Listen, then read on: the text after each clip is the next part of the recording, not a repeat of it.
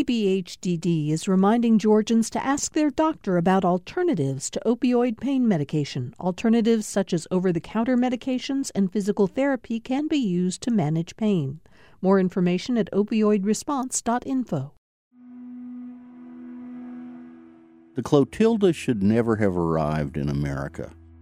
The ship's mission was illegal from the get go. In 1808, a federal law banned the importation of any additional slaves to America.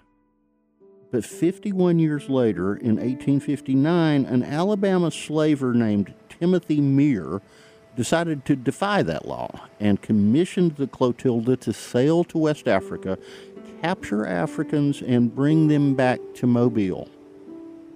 But not long after, Congress passed the 13th Amendment abolishing slavery forever.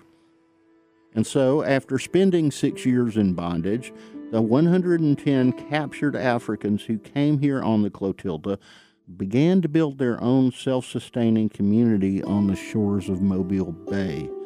They called it Africatown. By the 1920s, it had become one of the largest communities in the nation to be governed by African Americans.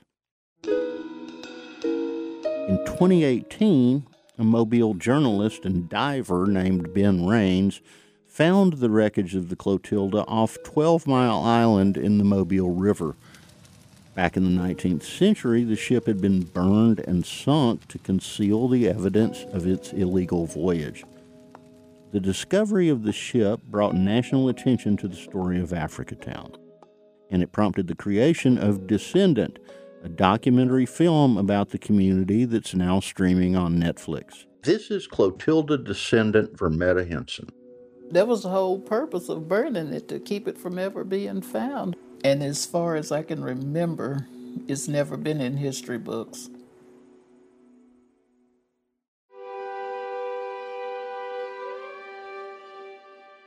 In a story for Salvation South, the online magazine I edit, Ben Raines told us the ship is going to be the vehicle that carries Africatown to new prosperity. It's the origin story for the African diaspora. It's the only story we have in the historical record, cradle to grave, of enslaved people, because they were interviewed so often.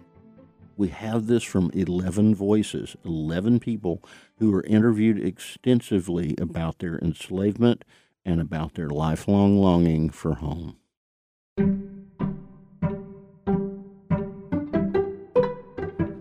Prosperity Raines envisions is the fondest wish of folks like Joycelyn Davis, who was born and raised in Africatown. She told us, I've always grown up with the story. The story's been told in the community, it's been told in our church, Union Baptist, and it's been told in the family.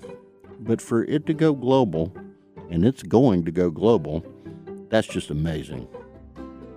I believe it's important for all of us as Southerners to understand and take to heart the story of Africatown. It's a narrative that begins in the sins of our past and takes us all the way through to the hope for a brighter and more just future. Come visit us at salvationsouth.com.